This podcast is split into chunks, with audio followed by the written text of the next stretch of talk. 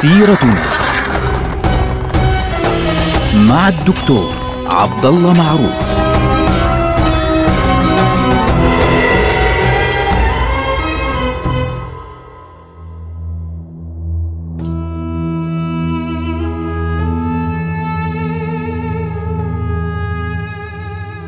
السلام عليكم ورحمة الله وبركاته. سيرتنا سيرة هذه الأمة ونحن الآن في عهد السلاجقة في عهد الدولة العباسية اللي هي في عهد الحكم السلجوقي ضمن الدولة العباسية.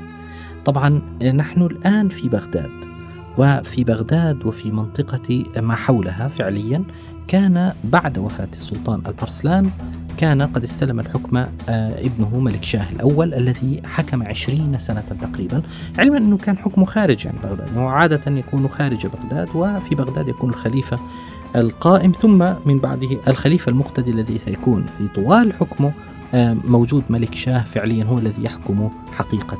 طبعا ملك شاه تولى السلطنة بعهد من أبيه وكان نظام الملك هو الذي أخذ له البيعة اللي هو الوزير نظام الملك الذي كان وزيرا عند أبيه وأعطاه ملك شاه يعني مكانة كبيرة جدا. طبعا هذه نفس الفترة التي كانت فيها الأندلس يعني في نهاية عهد ملوك الطوائف الأولى وبداية العهد اللي هو عهد المرابطين في خاصة في معركة الزلاقة. لكن هنا إحنا بنركز على ما يحدث في العراق وفي منطقة الشام وما حولها.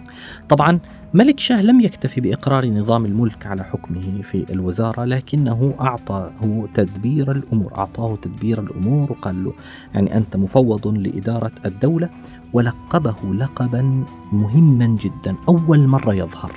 إيش هو اللقب؟ أتابك أو أتابي باللغة التركية أتابي بالعربية يعرب إلى أتابك أتابك ماذا تعني؟ أو أتابي ماذا تعني؟ الأمير الوالد. الأمير الوالد. من هنا ظهرت يعني فكرة الأتابك التي ستتطور بعد ضعف السلاجقة إلى أتابكيات إن صح التعبير. فهذا نظام الملك هو أول من أطلق عليه لقب أتابي أو أتابك. هذه النقطة مهمة جدا. طبعا بما أنه ملك شاه كان قويا جدا بدأ يعني يتحرك يمينا ويسارا حتى يعني وصل إلى مدينة القدس وحتى أنه أرسل جيشا للاستيلاء على مصر يعني وحاصر القاهرة كاد أن يأخذ القاهرة ويسقط الدولة الفاطمية في عهد المستنصر لكنه لم يتمكن من ذلك ويعني خلص الفاطميين استماتوا في الدفاع عنها فبالتالي انسحب وبدأ يؤمن منطقة بلاد الشام بعد أن انتزعها تماما من الفاطميين وسلمها إلى أخيه اسمه تاج الدين توتش فهذه المنطقة قال له أي منطقة تحتاج إلى فتح يعني عليك أن آه، تفتحها. وفي منطقة آسيا الصغرى اللي هي منطقة الأناضول عين آه، شخص اسمه سليمان بن قطلمش آه، على هذه المنطقة. سليمان بن قطلمش هذا الشخص سيكون مؤسسا لما يسمى بعد ذلك بدولة سلاجقة الروم التي ستكون طويلة العمر يعني لن تسقط حتى قيام الدولة العثمانية لاحقا فعليا تقريبا. فسليمان أيضا هذا فتح أنطاكيا ودخل هذه المنطقة بعد أن كانت في حكم الروم. طبعا ملك شاه بعد أن يعني أقر الأمين يعني بسط النفوذ رتب أموره يعني كان قد يعني جعل الخليفة المقتدي زوجه ابنته ابنة ملك شاه. فلذلك صار نفوذ السلاجقة قويا جدا. وتمكن من إقليم يعني من آه، إخضاع إقليم كاشغر. لكن واحدة من أهم النقاط التي يعني كانت في زمنه آه، هي آه، سياسة نظام الملك. طبعا نظام الملك الوزير وضع كتابا مهما جدا في موضوع السياسة في موضوع التدبير الملك سماه سياسة نما يعني السياسة فعليا أو كتاب السياسة. وضع فيه آراءه المهمة في كيفية إدارة البلاد في السياسة في الحكم. يعني كان يشجع على إعمار المدن على إصلاح البلاد على بناء المدارس ولأنه كان عالما أديبا محبا للثقافة. أنشأ هذه المدارس التي سميت كلها المدرسة النظامية. فيمكنك أن تجد في كل مكان نظامية نيسابور نظامية طوس نظامية أصفهان نظامية هرات نظامية بغداد كان هذه نظامية بغداد مثلا كان واحدة من أهم المد المدارس على مستوى العالم الإسلامي في ذلك الوقت بل إن نظام الملك أحضر إليها عددا كبيرا من الأئمة الكبار كان على رأسهم على سبيل المثال حجة الإسلام الإمام أبو حامد الغزالي اللي هو يعني المعروف صاحب كتاب آه، إحياء علوم الدين الذي سلمه آه، نظام الملك مهمة التدريس في بغداد. في نيسابور أيضا يعني كان أبو المعالي الجويني إمام الحرمين كان يدرس فيها. فكان هناك مبالغ هائلة تصرف على هذه المدارس المختلفة. طبعا ملك شاه يعني علاقته مع الخليفة المقتدي كانت مترددة. مرات بتزيد مرات بتقل مرات بتشتد مرات بتسوء. لكنها في النهاية يعني ساءت بشكل كبير جدا. كان أصلا مقر حكمه اللي موجود فيه دائما أصبهان. أصبهان اللي هي اليوم أصفهان في إيران.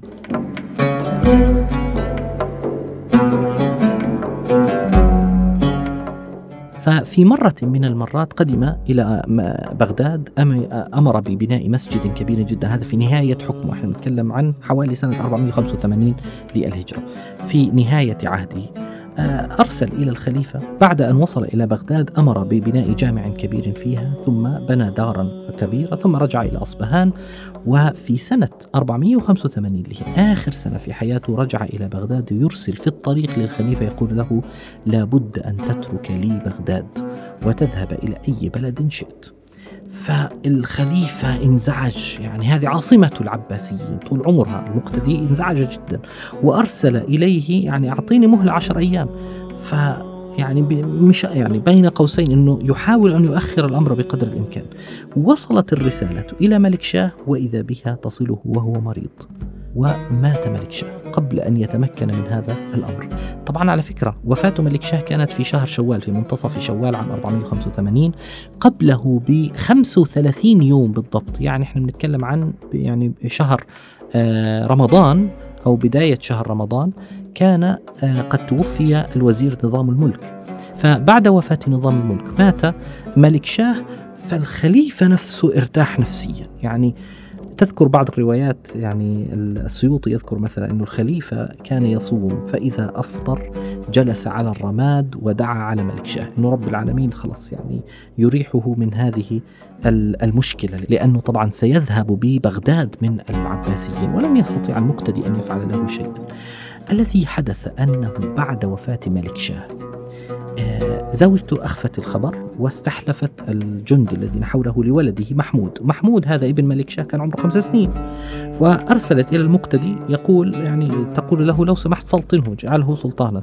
فلقب هذا الغلام اللي عمره خمس سنين ناصر الدنيا والدين فأخوه بركياروك ابن ملك شاه خرج عليه فقال له إيه أنا؟ هذا ولد صغير عمره خمس سنين.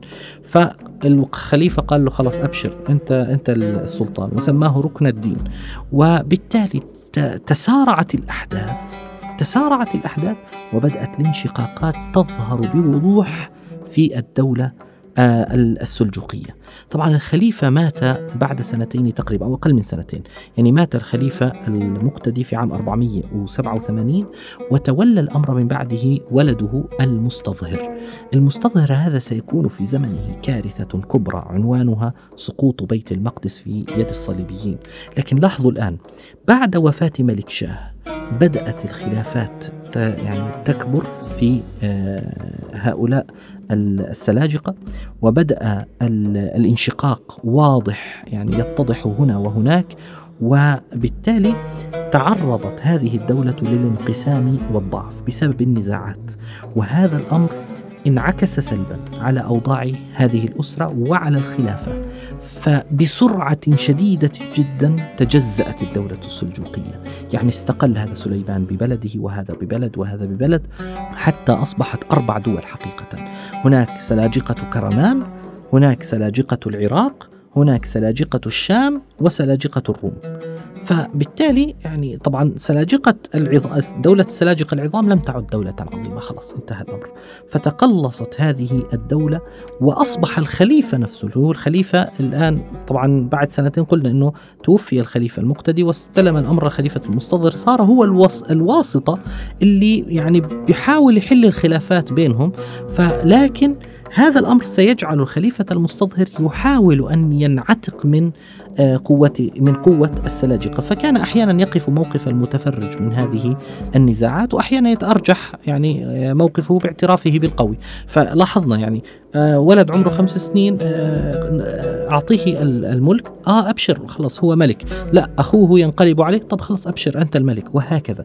فبدأ يتقلص النفوذ السلجوقي شيئا فشيئا شيئا فشيئا حتى وصل الأمر إلى يعني آه أن الخلفاء العباسيين صاروا يتمكنون من السيطرة على يعني على بعض السلطات. وفي آه، ذلك طبعا بعد يعني قدوم الصليبيين لاحقا بدأت الخلافة في يعني بحدود حوالين تقريبا 543 أو غيره بدأت البداية البداية الفعلية لانتعاش الخلافة العباسية في داخل فقط بغداد ثم أصبحت في منطقة العراق.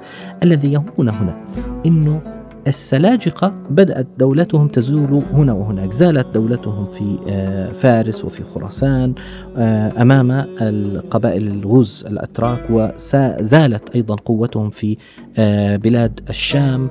وزالت قوتهم في العراق تفتتت تماما سلاجقة كرمان تفتتت دولتهم. آخر دولة فعليا بقيت حتى سنة 700 تقريبا للهجرة.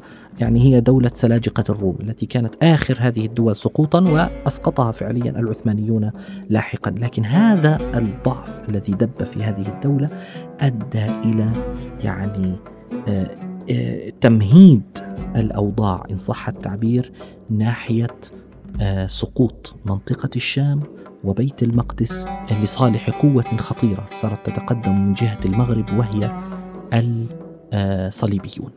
فنحن الآن على أعتاب بداية الحرب الحروب الصليبية.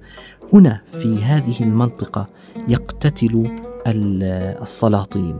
السلطان محمد السلطان بركياروق السلاطين المختلفة تتش وهؤلاء جميعا بدأوا يختلفون مع بعضهم اختلافات شديدة جدا وجرت فتن لهذه السلاطين حتى أصبح الخطباء لا يخطبون للسلاطين أصلا لأنه بطلوا عارفين من السلطان القوي من السلطان الضعيف وصاروا يختلفون فقط صاروا يدعون للخليفة على فكرة.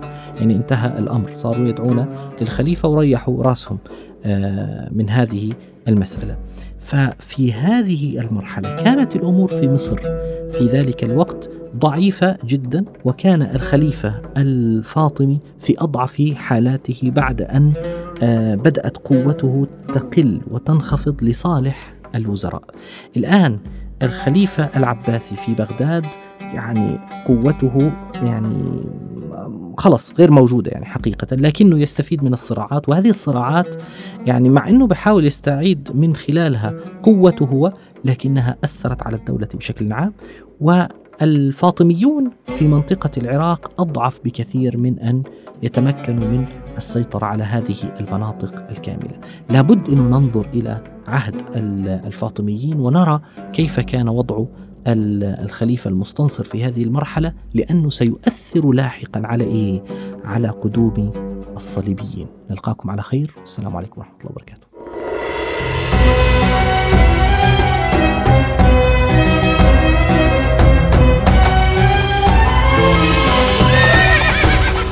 سيرتنا